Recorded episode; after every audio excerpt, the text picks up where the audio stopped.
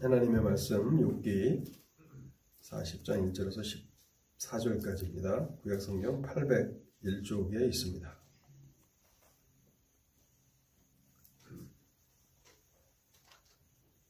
여호와께서 또 욥에게 일러 말씀하시되 트집 잡는 자가 전능자와 다투겠느냐 하나님을 탓하는 자는 대답할지니라 욥이 여호와께 대답하여 이르되 보소서 나는 비천하오니 무엇이라 주께 대답하리이까?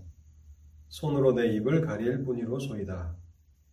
내가 한 번 말하였사온즉 다시는 더 대답하지 아니하겠나이다. 그때 여호와께서 폭풍우 가운데서 욥에게 일러 말씀하시되 너는 대장부처럼 허리를 묶고 내가 내게 묻겠으니 내게 대답할지니라 네가 내 공의를 부인하려느냐? 네 의를 세우려고 나를 악하다 하겠느냐? 네가 하나님처럼 능력이 있느냐? 하나님처럼 천둥 소리를 내겠느냐? 너는 위엄과 존귀로 단장하며 영광과 영화를 입을지니라.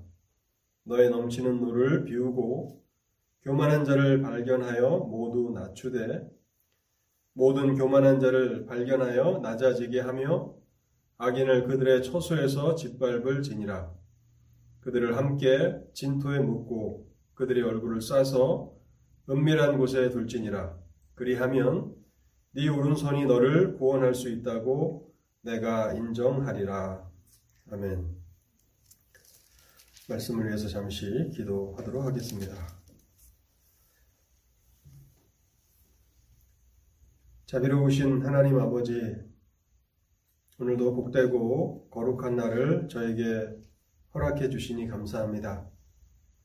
이날은 주께서 복 주시기로 약속하신 주님의 날이오니 성일에 모여서 하나님을 예배하는 주의 백성들을 하나님 은혜로 충만하게 하여 주옵소서. 주의 말씀을 듣고자 저희들이 주 앞에 왔사오니 저희의 마음을 열어주시고 저희의 귀를 열어주셔서 주의 말씀을 청종하게 하옵소서. 성령의 조명하심을 허락하여 주실 때에 어린 아이들조차도 하나님의 말씀을 분명히 깨달을 수 있도록 저희를 도와 주시옵소서. 또한 사단의 악한 회방의 역사가 여전히 오늘도 있을 터인데 성령 하나님 모든 사단의 악한 괴계를 깨뜨려 주시고 하나님의 말씀이 들려지게 하옵소서. 또한 부족한 종 하나님의 말씀을 증거하고자 단에 섰사오나 능력을 주시는 하나님께서 도와주시지 아니하시면 이 말씀이 사랑하는 성도들에게 유익이 될 수 없겠사오니 하나님 부족한 종을 불쌍히 여기시고 함께하여 주시옵소서. 그래서 주님의 말씀으로 배부르며 만족함을 얻고 돌아가는 복된 성일이 되도록 이 한날을 축복하여 주옵소서. 또한 함께하지 못한 사랑하는 성도들도 있습니다. 하나님, 이 날을 거룩하게 구별하게 하시고 특별히 병상에 있는 주님의 백성들을 기억하여 주시사 하나님 그곳에서도 여호와 하나님을 바랄 수 있는 믿음을 허락해 주시고 하나님을 바라며 믿음으로 주님을 의지할 때에 우리에게 내리시는 동일한 은혜를 허락해 주시옵소서. 이 시간을 주의 성령께 온전히 의탁하올 때에 이 모든 말씀 우리 주님 예수 그리스도의 이름으로 기도하옵나이다. 아멘. 하나님께서 오랜 침묵을 깨뜨리시고 드디어 요백에 말씀하십니다.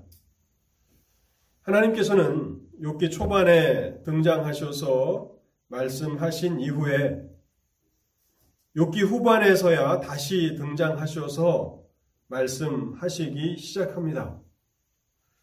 욥기는 참 긴 책인데요. 하나님의 이 오랜 침묵을 생각해 볼 때에 우리는 이 시간이 무척 긴 시간이라고 하는 사실을 알게 됩니다. 특별히 고난 가운데 있는 욥이 기다리기에는 참 긴 시간이지 않았는가를 생각해 봅니다. 근데 하나님께서는 욥을 창조하셨기 때문에 욥이 견딜 수 있는 인내의 한계 또한 잘 알고 계셨습니다. 그래서 욥이 더 이상 견딜 수 없는 한계에 이르기 전에 하나님은 욥에게 나타나셨고 이제 말씀하시는 것입니다. 하나님께서는 우리 각자를 아시되 우리 자신보다도 더 잘 아셔서 우리에게 시험을 주실 때에도 여전히 우리가 감당하지 못할 그런 시험들은 주시지 않는 분이라고 성경은 말씀합니다. 고린도전서 10장 13절에 이렇게 말씀합니다. 사람이 감당할 시험 밖에는 너희가 당한 것이 없나니 오직 하나님은 미쁘사 너희가 감당하지 못할 시험 당함을 허락하지 아니하시고 시험 당할 즈음에 또한 피할 길을 내사 너희로 능히 감당하게 하시느니라. 오늘 우리는 이 욥기 마지막 부분을 함께 생각해 보면서 욥이 고난의 한복판 가운데서 고난의 용광로라고 불려지는 그 극심한 고난 가운데서 깨달은 진리를 여러분들과 함께 생각해 보기를 원합니다. 먼저 우리는 욥기를 통해서요. 첫 번째 진리로 배워야 하는 것은 하나님께서는 하나님의 때에 말씀하신다는 사실입니다. 우리가 욥기를 통해서 배워야 하는 이 첫 번째 진리가 바로 그것입니다. 하나님은 하나님의 때에 말씀하십니다. 38장부터 이제 하나님께서 말씀하시기 시작하시는데 38장 이후에 이제 하나님이 주도권을 가지시고 말씀하십니다. 40장 1절은 이렇게 기록합니다. 여호와께서 또 욥에게 일러 말씀하시되 하나님은 말씀하시는 하나님이십니다. 드디어 침묵을 깨뜨리시고 하나님이 말씀하십니다. 욥기 시작 부분에 하나님께서 무대 전면에 나타나셔서 말씀하시고는 그 이후에 하나님은 무대 뒤로 들어가셨습니다. 그리고 이제 욥기의 주 내용들은 무엇입니까? 욥과 욥의 친구들과의 긴 논쟁으로 그렇게 구성되어 있습니다. 하나님께서 무대 뒤에서 욥과 욥의 친구들이 나누는 모든 말씀을 듣고 계셨다가 이제는 무대 전면에 나오셔서 비로소 이제 다시 말씀하시기 시작합니다. 우리가 연극을 본다면 극이 바뀐 것입니다. 이제 하나님은 무대 전면에서 말씀하시는 존재이시고 욥과 욥의 친구들은 하나님의 말씀을 듣는 자리에 서 있는 것입니다. 이와 같은 극적인 전환이 하나님의 이름의 변화에서도 나타나는데요. 욥의 친구들은 하나님을 언급할 때 전능하신 하나님이라고 그렇게 하나님을 불렀습니다. 엘 샤다이라고 하는 하나님의 이름인데요. 전능하신 하나님 그런 뜻입니다. 38장부터는 하나님께서는 전능하신 하나님이 아니라 여호와라고 하는 이름을 사용하시며 하나님 자신을 알리십니다. 전능하신 하나님이라고 하는 이 개념을 욥과 욥의 친구들이 사용하면서 하나님의 초월성을 강조했습니다.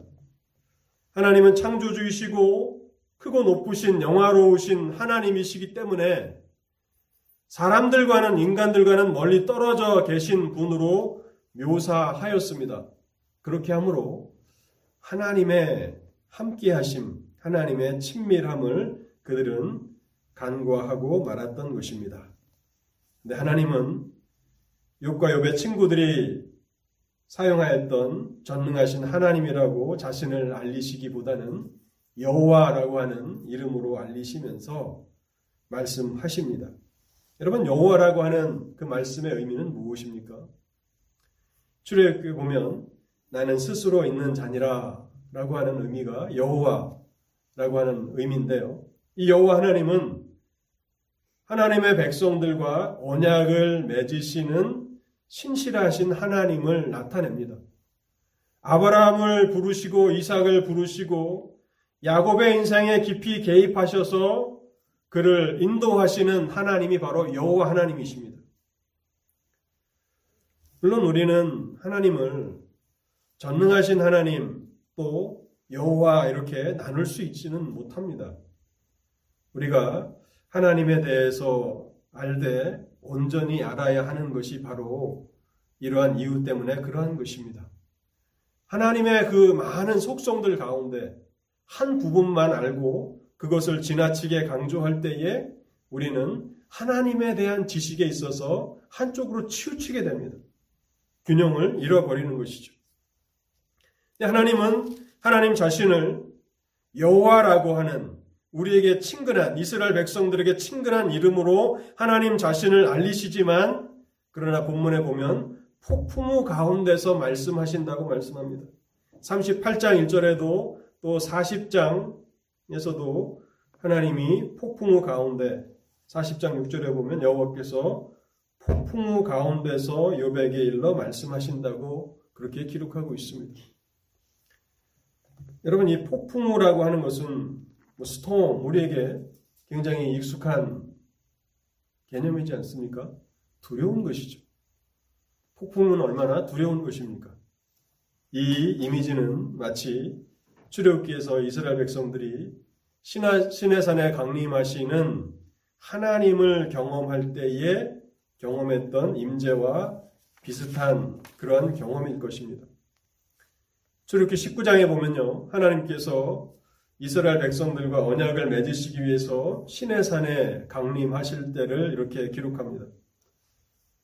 모세가 하나님을 맞으려고 백성을 거느리고 진에서 나오매 그들이 산 기슭에 서 있는데 시내산에 연기가 자욱하니 여호와께서 불 가운데 거기에 강림하심이라 그 연기가 옹기가마 연기같이 떠오르고 온 산이 크게 진동하며 나팔 소리가 점점 커질 때에 모세가 말한즉 하나님이 음성으로 대답하시더라. 하나님이 불 가운데 강림하신다고 그렇게 기록하고 있고요. 하나님이 신의 산에 강림하시니 산이 진동하였다라고 기록하고 있습니다. 하나님은 얼마나 영광스러운 분이신가를 이 장면이 묘사하면서 하나님은 전능하신 하나님이십니다. 그뿐만 아니라 하나님은 멀리 떨어져서 사람들과 초월해 계시는 그런 하나님이 아니라 여호와라는 이름을 통해서 그 백성들과 언약을 맺으시는 친밀하신 하나님이시기도 하다는 것입니다. 이 균형을 우리는 잃어버리지 말아야 한다는 것입니다. 하나님을 전능하신 하나님으로만 증거하는 것도 잘못된 것이고 또 하나님을 너무 가볍게 친밀한 하나님으로만 그렇게 전하는 것도 잘못된 것입니다. 하나님을 알되 온전히 알아야 합니다. 이 하나님께서 전능하신 하나님께서 요백에 나타나셔서 이제 말씀하십니다. 이 순간이 얼마나 은혜로운 순간인가를 우리는 깨닫게 되는데요. 욥이 고난 가운데 있을 때 하나님 앞에 끊임없이 자신의 소원에 대해서 언급하였습니다. 욥의 소원, 욥의 갈망은 무엇이었습니까? 그것은 내가 하나님 앞에 섰으면 좋겠다라고 하는 것이었습니다. 하나님 앞에 서서 하나님께서 나에게 말씀하시는 그 음성을 내가 좀 들었으면 좋겠다라고 하는 것이 욥의 소원인데 지금 하나님께서 욥의 소원을 성취시켜 주시고 계시는 것입니다. 욥이 그토록 원하던 그 하나님이 욥에게 나타나셔서 이제 말씀하신다는 것입니다. 욥기 23장에 보면요. 욥이 이렇게 말합니다. 내가 어찌하면 하나님을 발견하고 그의 처소에 나아가랴.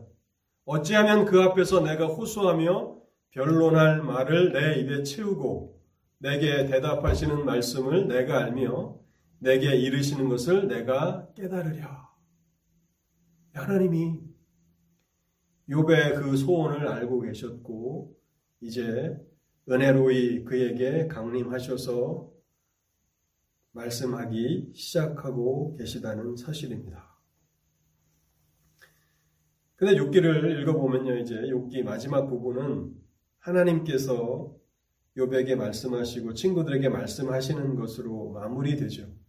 그러니까 처음에 하나님이 나타나시고 마지막 부분에 다시 하나님이 재등장하시기까지 그 중간에 긴 그 부분은 욥과 욥의 친구들의 대화고 이제 결론 부분에서야 하나님이 다시 나타나셔서 말씀하시는데 그 말씀하시는 내용들을 보면 욥이 하나님 앞에 질문하였던 그 질문에 대한 직접적인 대답은 아니었다는 것입니다.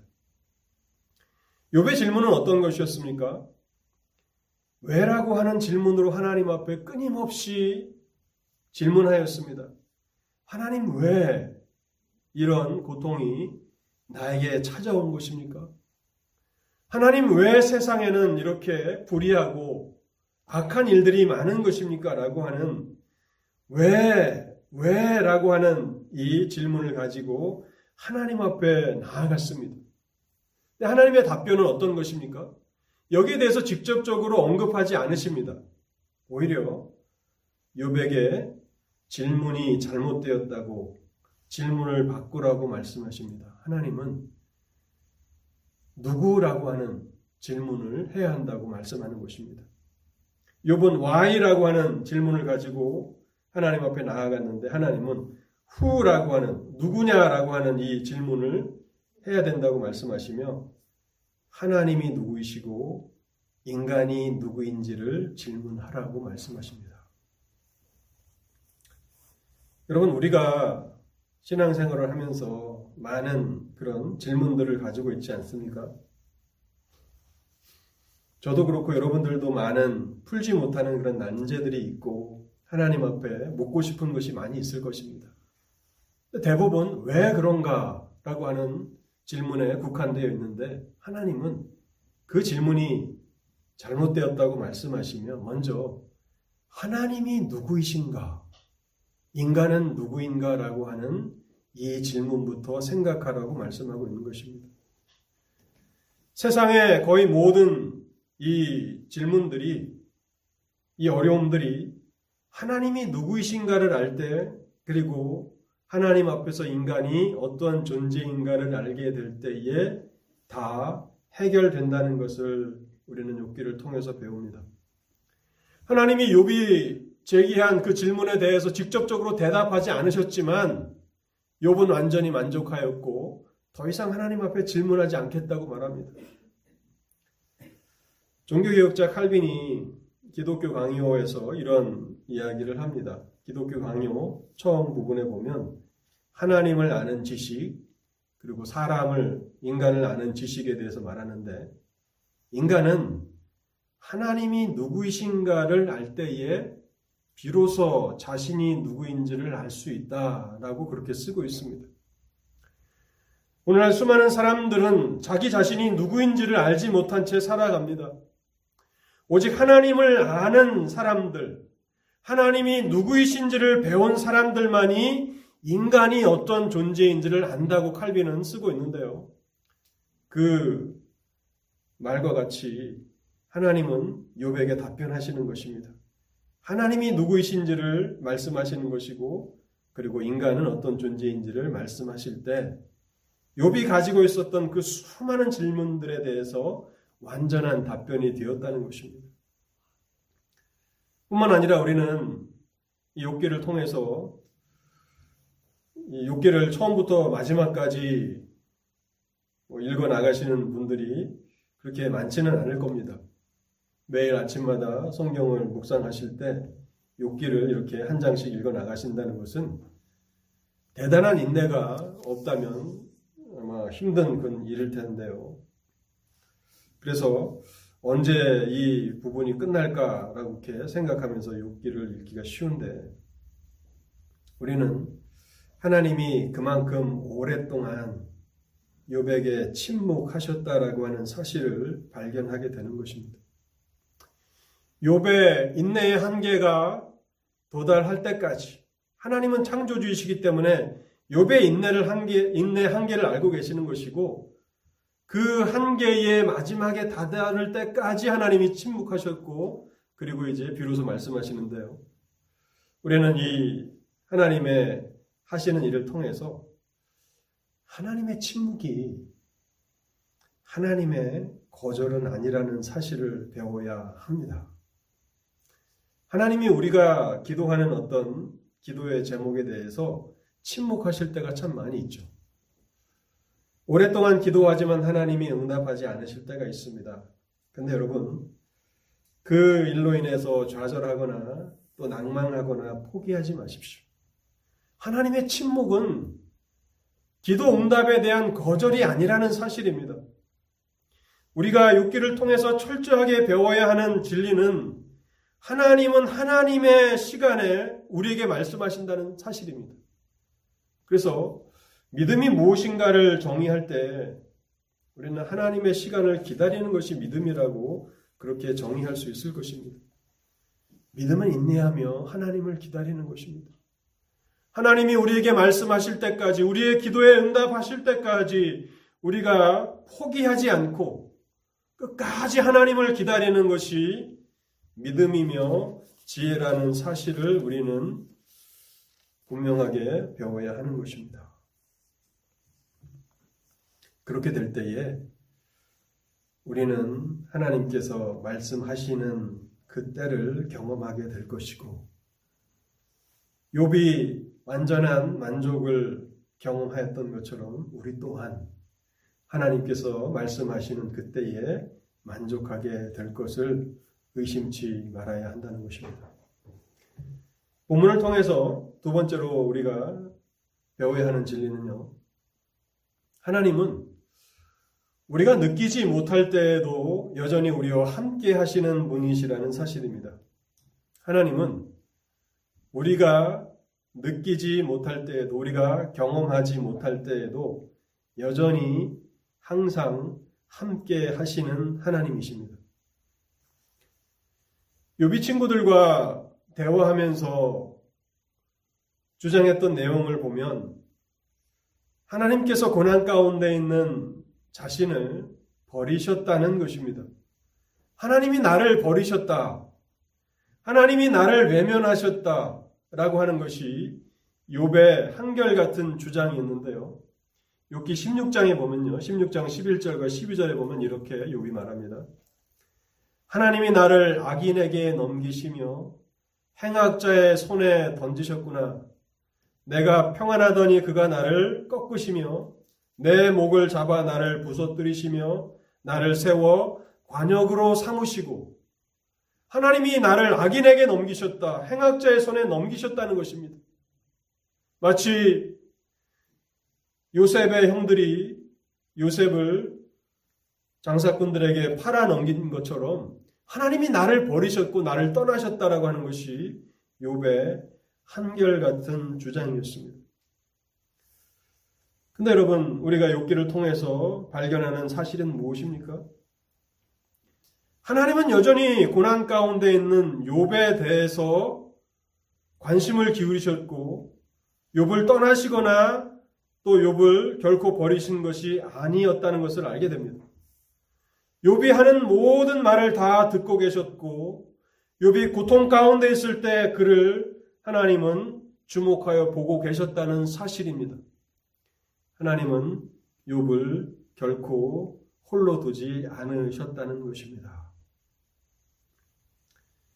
여러분 오늘 우리가 살아가고 있는 이 시대에는 감성 세대라고 하지 않습니까? 그래서 이 감성을 굉장히 중요시하는 그런 세대입니다. 그래서 말을 할 때도 어, 우리 감정을 이렇게 잘 이렇게 상하지 않도록 그래서 어, 말을 정치인들이 말 한 번 잘못하면 큰 그런 곤욕을 치르지 않습니까? 왜냐하면 굉장히 이게 어, 민감한 감성적인 그런 세대이기 때문에 그렇습니다. 우리가 신앙생활 할 때도 이런 어, 감정을 가지고 신앙생활 하는 것이 유익합니다. 그래서 기쁨과 즐거움으로 하나님을 예배하고 찬송하는 것이 참 바람직한 것인데요. 그런데 그 감정을 지나치게 강조할 때 위험할 수 있습니다. 그래서 조나단 에드워드가 신앙과 정서라고 하는 신앙적인 그 감정이 어떤 것인가라고 하는 책을 썼는데 우리의 감정을 너무 지나치게 의지하게 될 때에 우리는 위험할 수 있어요. 욥이 바로 그 위험 가운데 고통했다는 것입니다. 여러분 욥이 고난 가운데 그가 아파하고 그가 슬퍼했던 내용들의 그 주 내용들을 살펴보시면요. 하나님이 나에게 주신 모든 재물들을 다 가져가셨다. 그런 내용이 아닙니다. 물론 사랑하는 자녀들을 데리고 가신 것에 대해서 그가 아파하였고 슬퍼하였지만 그것보다도 더 욥을 고통스럽게 했고 어렵게 했던 것은 하나님이 나를 버리셨다라고 하는 그 사실로부터 온 것이었습니다. 그런데 그것은 진리가 아니었다는 것입니다. 그것은 단순히 욥의 느낌일 뿐이지 사실이 아니었다는 거예요. 우리가 이러, 이와 같은 위험 가운데서 신앙생활을 할수 있다는 것입니다. 우리의 감정을 너무 지나치게, 우리의 마음을 너무 지나치게 중시하고 신앙생활을 해 나가다 보면 진리가 아닌 것이 마치 진리인 것처럼 생각하기 쉽다는 사실입니다. 그래서 우리는 우리의 신앙을 우리의 감정의 기초에서 세울 것이 아니라 하나님의 말씀에 세워야 하는 것입니다. 그것은 쉽, 쉽지 않습니다. 하나님이 말씀은 분명히 이렇게 말씀하셨는데 우리의 현실을 가보면 우리의 상황을 보면 하나님의 말씀과 동떨어진 환경 가운데 있습니다. 그때 우리가 어렵게 되고 힘들게 되죠. 그때 우리가 해야 될 것은 우리의 현실의 기초에서 하나님에 대해서 생각할 것이 아니라 이 현실이 하나님의 말씀과 동떨어져 있을지라도 하나님의 말씀이 진리라는 것을 붙들고 그때에도 믿음으로 그것을 극복해 나가야 하는 것입니다. 그래서 우리가 쓸쓸한 날에도 또 우리가 환란의 날에도 여전히 하나님의 말씀하시는 그 진리를 붙들고 찬송해야 되고 기뻐해야 되고 감사해야 하는 것입니다. 감정에 너무 지나치게 우리가 중시하게 되면 우리는 감정으로 인해서 위험한 상태에 있다는 것이 위험한 상태 가운데 있을 수 있다는 것입니다. 욥기 38장서부터 하나님께서 말씀하시는데 이 38장부터 보면 38장 4절에 보면 하나님께서 땅의 기초에 대해서 질문하시고 또 8절에 보면 바다에 대해서 말씀하십니다. 그 이외에는 하늘과 태양과 달과 별들 또 우주의 운행 원리들에 대해서 말씀하시고 38장 39절에 보면 사자에 대해서 젊은 사자에 대해서 말씀하시고 마지막 41절에서는 까마귀에 대해서 말씀을 하십니다. 그리고 이제 39장, 40장, 41장까지 가는 계속 산 염소에 대해서, 들나귀에 대해서, 들소에 대해서, 타조에 대해서, 또 말에 대해서 그렇게 말씀하시고 40장에 보면 베못에 대해서 또 리오 야단에 대해서 그렇게 계속 말씀하시는데요. 어떻게 읽어보면 하나님이 전혀 엉뚱한 말씀을 하고 계시는구나라고 우리가 오해할 수 있습니다. 욥이, 욥이 질문하였던 것은 그것이 아니었는데 하나님은 지금 하늘과 땅과 바다와 우주의 원리들과 또 이 세상에 속한 그 피조물들 하나하나들을 언급해 나가고 계십니다.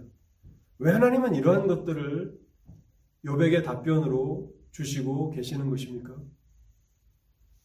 욥이 얼마나 어리석은지, 욥이 얼마나 무지한지를 드러내시기 위해서 그렇게 하시는 것입니까? 우리는 이 내용들을 살펴보면 하나님께서 욥을 가르치시기 위해서 교훈하시기 위해서 이렇게 질문하고 계시다라고 하는 사실을 발견하게 됩니다. 하나님의 이 모든 어조들은 위협적인 것이기보다는 교훈적인 것임을 우리는 발견하게 됩니다. 요백이 이렇게 말씀하시는 거예요.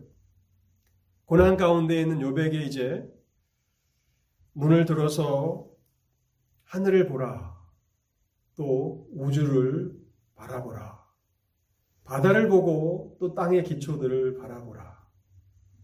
그리고 온 세상 가운데 존재하는 피조물들의 삶을 돌아보라. 이 모든 것이 다 하나님이 창조하신 것이 아니냐? 하나님이 창조하셨을 뿐만 아니라 여전히 하나님의 창조 질서 안에서 존재하고 있는 것이 아니냐? 이렇게 질문하시는 의도는 무엇입니까? 욥도 고난의 한복판 가운데 있는 욥도 여전히 하나님의 통치와 보호하심 아래에 있음을 깨달으라고 말씀하시는 것입니다. 수많은 질문들의 질문들을 하시는 그 이유는 하나님께서 이 모든 것들을 주관하시는 하나님이시고 하나님이 완전하게 통제하시고 또한 보살피시는 그 대상들인데 특별히 이제 사자, 까마귀, 들나귀, 들소, 타조에 대해서 말씀하시는 것은 바로 이런 것입니다. 욥 너는 이 모든 것들보다도 더 존귀한 존재가 아니냐. 내가 너를 이 모든 것들보다 더 아끼지 않느냐라고 하나님께서 말씀하고 계시는 것입니다. 그럼 마태복음 6장에 보면 우리 주님께서 하신 그 말씀과 일맥상통하는 말씀이라고 저는 해석하고 싶습니다. 마태복음 6장 26절 이하의 말씀을 보면요. 주님이 이렇게 말씀하십니다. 공중의 새를 보라 심지도 않고 거두지도 않고 창고에 모아들이지도 아니하되 너희 하늘 아버지께서 기르시나니 너희는 이것들보다 귀하지 아니하냐. 왜 너는 이것을 깨달지 못하고 있느냐? 왜 네가 느끼지 못한다고 해서 네가 경험하지 못한다고 해서 너의 감각이 그것을 인지하지 못한다고 해서 내가 너와 함께 하고 있지 않다고 내가 너를 버렸다고 그렇게 말하고 있느냐라고 하나님께서 욥에게 되묻고 계시는 것입니다. 여러분 우리 신앙은 하나님의 말씀 위에 세워져야 합니다. 그래서 끊임없이 우리의 마음을 하나님의 말씀에 다시 맞춰야 하는 것이죠. 우리가 오늘 시계를 다 한 시간씩 이렇게 맞추지 않았습니까? 가만히 있으면 우리가 이 시계, 시계에서 뒤쳐져 있는 것처럼 우리 시간을 끊임없이 맞춰야 하고 또 어느 그 기술자의 그 이야기를 들어보니까 아무리 정교한 시계라 할지라도 1년에 뭐 몇 분, 어떤 시계들은 몇 초의 그런 차이가 있기 때문에 완벽하게 시계를 맞출 필요가 없는 시계는 없다고 얘기하더라고요. 뭐 우리가 전자시계를 사용할지라도 그 몇 초의 그런 차이들이 난다는 그런 이야기를 들었는데 우리의 감정은 하나님의 말씀으로부터 많이 동떨어질 때가 있습니다. 그래서 외롭다라고 하고 쓸쓸하다고 하고 두렵다라고 하고 내가 버려졌다라고 생각하는 그런 감정들이 많이 있는데 그것을 다시 하나님의 말씀으로 맞춰야 한다는 것입니다. 그리고 하나님의 말씀이 진리라는 것을 붙들고 다시 하나님의 말씀으로 돌아와야 하는 것입니다. 하나님은 우리가 느끼지 못할 때에도 여전히 함께 하시는 하나님이십니다. 본문을 통해서 우리가 마지막으로 배워야 하는 진리는요. 세상의 상태에도 불구하고 이 세상의 상태에도 불구하고 하나님은 전능하시며 전지하시며 선하시다는 사실입니다. 여러분, 이 세상에 많은 불의함이 있죠. 또 많은 악함들이 있습니다. 부조리함들이 있습니다. 그러나 세상의 상태에도 불구하고 하나님은 여전히 전능하시고 전지하시고 선하시다는 사실을 요백에 확정시켜 주십니다. 욥은 이제 비로소 욥기 마지막 결론 부분에 이르러서 하나님 앞에 자신의 잘못을 시인합니다. 자신이 친구들과 치열한 논쟁을 벌이다가 지나치게 자기 의를 주장하면서 하나님을 불의하다는 식으로 말한 것에 대해서 잘못을 시인하고 하나님 앞에 용서를 구합니다. 욥기 40장 3절과 5절의 말씀을 읽어보겠습니다. 욥이 여호와께 대답하여 이르되 보소서 나는 비천하오니 무엇이라 주께 대답하리이까 손으로 내 입을 가릴 뿐이로소이다. 내가 한 번 말하여 싸운즉 다시는 더 대답하지 아니하겠나이다. 욥은 부끄러움으로 인해서 자신의 손으로 자기 입을 가리고 있습니다. 이것은 하나님의 그 전능하심, 또 전지하심, 선하심을 의심한 것에 대한 욥의 회개라고 할 수 있습니다. 하나님께서 욥에게 이제 10절과 13절에 보면 직접적인 질문을 하시는데요. 아마 욥이 질문한 것에 대한 가장 직접적인 질문은 이 부분밖에 없습니다. 하나님께서 욥에게 영광과 존귀로 옷을 입고 하나님이 앉아 계신 하나님의 보좌에 앉아서 악인들을 공의로 심판해 보라고 그렇게 말씀하십니다.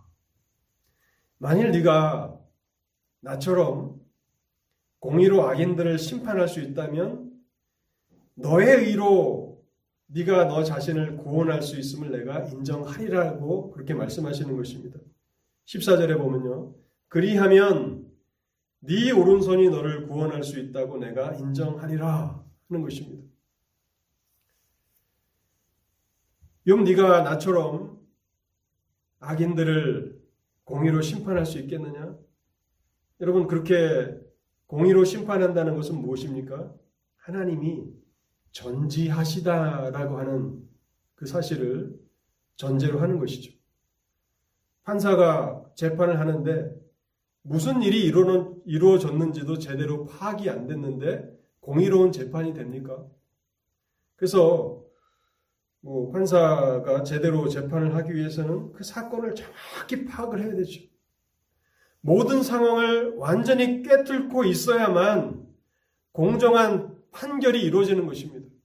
그래서 하나님께서 교만한 자를 발견하고 교만한 자를 찾아서 그들이 받아야 하는 합당한 형벌에 처하게 할 수 있겠느냐? 악인들에게 교만한 자들에게 그들에게 공정한 판결을 정의로운 판결을 나처럼 할 수 있겠느냐라고 말씀하시며 하나님은 모든 것을 다 알고 계시다라고 하는 하나님이 전지하시다라고 하는 이 사실을 요백에 말씀하고 계시는 것입니다. 근데 욥은 그렇게 할 수가 없습니다. 욥은 그렇게 할 수가 없습니다. 오직 전능하신 하나님만이 보좌에 앉으셔서 악인들을 심판하시되 공의로 심판하실 수 있는 분이십니다. 인간은 하나님 앞에서 자신이 얼마나 연약한 존재인지를 깨달아야 하고 하나님이 하시는 일에 대해서 우리는 하나님을 경배하고 찬송하고 예배할 뿐 하나님의 하시는 일에 대해서 불평하거나 원망할 수 없다는 것입니다. 여러분, 우리는 얼마나 많은 한계를 가지고 있는 존재들입니까? 우리가 눈으로 본다고 하지만 사실 이 눈이 모든 것을 보고 있는 것은 아니죠. 오늘 이 사회에 가장 문제가 되고 있는 코로나 바이러스. 우리가 눈, 에 코로나 바이러스가 있어도 우리 눈에 보입니까? 우리는 이토록 한계를 가지고 있는 시각을 가지고 있는데 마치 모든 것을 다 꿰뚫어 볼 수 있는 것처럼 그렇게 우리는 생각할 때가 참 많아요. 정작 필요한 것은 어느 분이 코로나 바이러스에 감염돼서 있는지를 우리가 알면 그 장소나 그 사람들을 피해서 감염의 위험을 낮추겠죠. 우리 눈은 볼 수가 없어요. 그렇지 않습니까? 그뿐만 아니라 우리의 귀는 또 어떻습니까?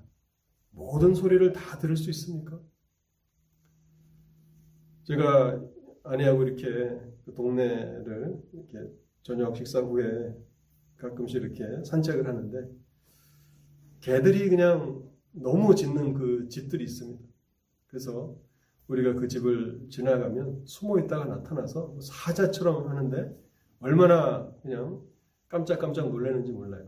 그래서 이 개들을 통제할 수 있는 길이 없을까 해서 찾아보니까 어떤 스마트폰 앱이 있어요. 그래서 그 앱을 실행하면 개들이 짖지 않는데요. 해보니까 어, 무료 앱이고 해서 써보니까 약간 그 효과가 있기도 한 것 같더라고요.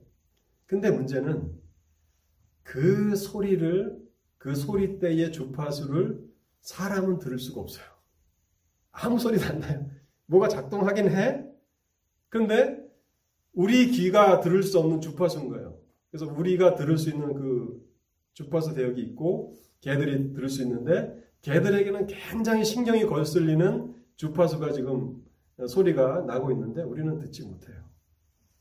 참 그런 걸 보면 야 우리가 듣는다고 하지만 참 듣는 게 얼마나 한계가 있는가를 생각해 봅니다. 뿐만 아니라 우리가 이성을 가지고 판단하지 않습니까? 이해하죠. 오늘날 현대인들은 얼마나 교만한 모습으로 살아갑니까? 내가 이해할 수 없으면 믿지 않겠다라고 생각하죠. 우리의 시각의 한계가 있고 우리의 청각의 한계가 있습니다. 우리의 판단력, 우리의 이해력에도 한계가 있어요. 그래서 우리의 이성으로는 이해하기에 하나님은 너무 크신 분이에요. 그러니까 우리가 어떤 컴퓨터에서 계산을 하는데 그 기상청 그 컴퓨터를 보면 슈퍼 컴퓨터를 사용한다고 하지 않습니까? 그러니까 우리 일반 집에서 사용하는 그 PC로는 처리할 수 없는 너무 큰 데이터는 아예 처리가 안 되는 거, 안 되겠죠. 그러니까 막대한 예산을 들여서 슈퍼컴퓨터를 사용해서 계산을 해야만 정확한 기사는, 기상을 예보할 수 있는데 마치 그런 것처럼 하나님은 너무 크신 분이에요. 우리의 이해로 이해하기는 하나님은 너무 위대하시고 너무 크신 분이기 때문에 우리가 다 알 수 없는 것입니다. 그런데 오늘날 많은 현대인들은 하나님을 자신의 이성으로 다 이해할 수 있다고 생각하고 그래서 이해하지 못하기 때문에 믿지 않겠다고 합니다. 가장 많은 현대인들의 반론은 무엇입니까? 세상에 악이 존재하고 세상에 불의가 존재하는 한 하나님은 전능하시지도 하나님은 전지하시지도 하나님은 선하시지도 않다고 말하는 것입니다. 어떻게 하나님이 전능하시고 전지하시고 선하신데 세상에 악이 있을 수 있고 불의가 있을 수 있느냐라고 그렇게 말하고 있는 것입니다. 그래서 어떤 사람들은 하나님의 전능하심을 훼손합니다. 하나님이 모든 것을 다 알고 계시고 또 선하신 분이시지만 전능하시진 않기 때문에 악의 문제를, 불의의 문제를 해결하지 못하고 계신다. 그저 안타까워만 하고 계신다고 생각하고요. 또 어떤 사람들은 하나님의 전지하심을 모든 것을 아신다는 것을 믿지 않습니다. 하나님은 전능하시고 선하시긴 하지만 모든 것을 알지는 못하시기 때문에 사회의 어두운 그늘에서 일어나는 그 불의가 종식되지 않고 있는 것이다. 하나님이 모르시기 때문에 처치하지 못하시는 것이다. 또 어떤 사람들은 하나님의 선하심을 믿지 않습니다. 하나님은 전능하시고 또 모든 것을 다 하시는 전지하신 하나님이십니다. 근데 우리가 생각하는 것처럼 하나님은 선하시지 않기 때문에 그 문제들을 해결하시기를 원치 않는다는 거예요.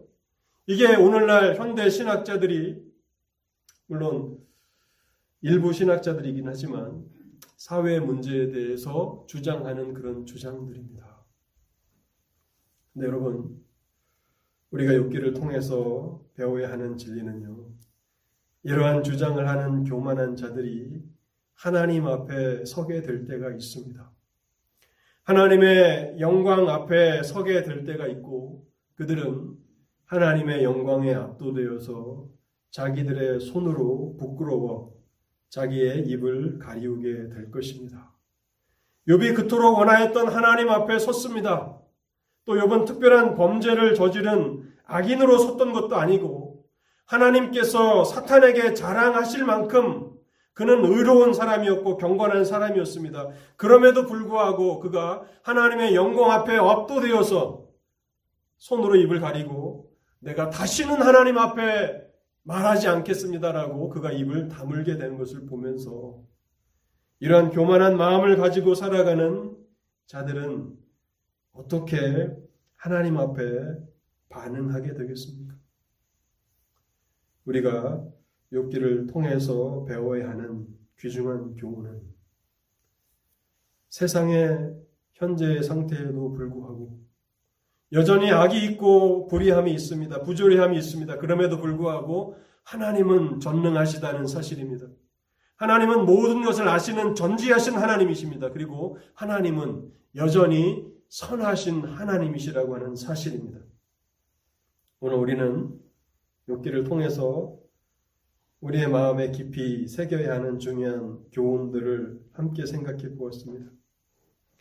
욥은 고난의 한복판 가운데서 오랫동안 신음하며 오랫동안 눈물을 흘리며 이 진리를 배웠습니다. 그런데 하나님께서 은혜로이 이 욥에게 일어났던 일들을 성경에 기록되게 하시고 우리에게 욥에게 가르쳐 주신 진리를 함께 배우라고 자비를 베풀어 주십니다. 이 진리를 마음에 새기시며 여러분의 남은 순례길을 걸어가시기 바랍니다. 하나님은 하나님의 때에 말씀하십니다. 하나님의 침묵이 거절은 아닙니다. 여러분 여전히 하나님의 때가 이를 때까지 인내로 기다리십시오. 또한 우리가 느끼지 못할 때에도 우리가 체험하지 못할 때에도 여전히 하나님은 우리와 함께 하시는 하나님이십니다. 체험에 대해서, 우리의 경험에 대해서, 우리의 감각에 대해서 지나치게 의존하지 마시고 오히려 하나님의 말씀을 나침반으로 삼으시고 하나님의 말씀을 여러분의 마음에 새기시기 바랍니다.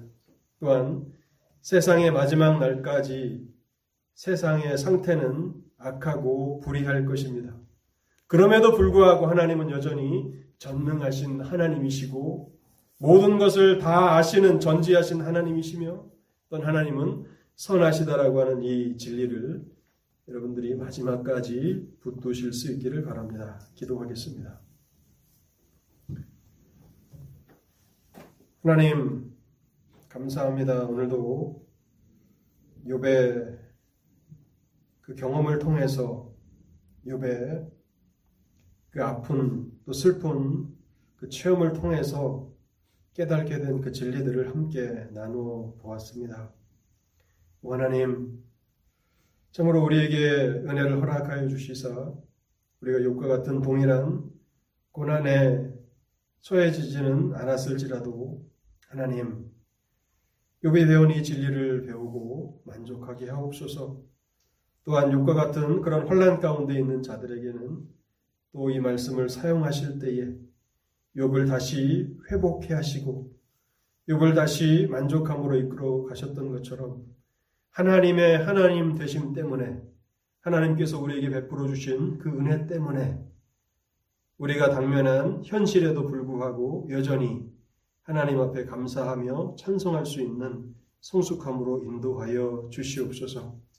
하나님이 한 주간도 우리가 이제 살아가게 될진데 주께서 우리에게 하신 이 말씀을 마음에 새기며 살아가게 하여 주시옵소서. 우리의 눈으로 보이는 것을 따라서 살아가지 않게 하시고 믿음을 따라서 살아가게 하여 주시옵소서. 하나님 뿐만 아니라 우리의 이 땅에서의 삶이 일시적인 것임을 깨달아 알게 하여 주옵소서. 그래서 세상에 속한 것들에 대해서는 점점 더 멀어지게 하여 주옵시고 하나님에게 속한 것, 영원한 것, 또 영적인 것들의 가치들을 추구하며 믿음으로 살아감을 통해서 하나님을 기쁘시게 하는 하나님의 참된 백성들이 되도록 오늘도 말씀으로 저희 무리를 인도하여 주옵소서. 이 모든 말씀 우리 주 예수 그리스도 이름으로 기도하옵나이다. 아멘.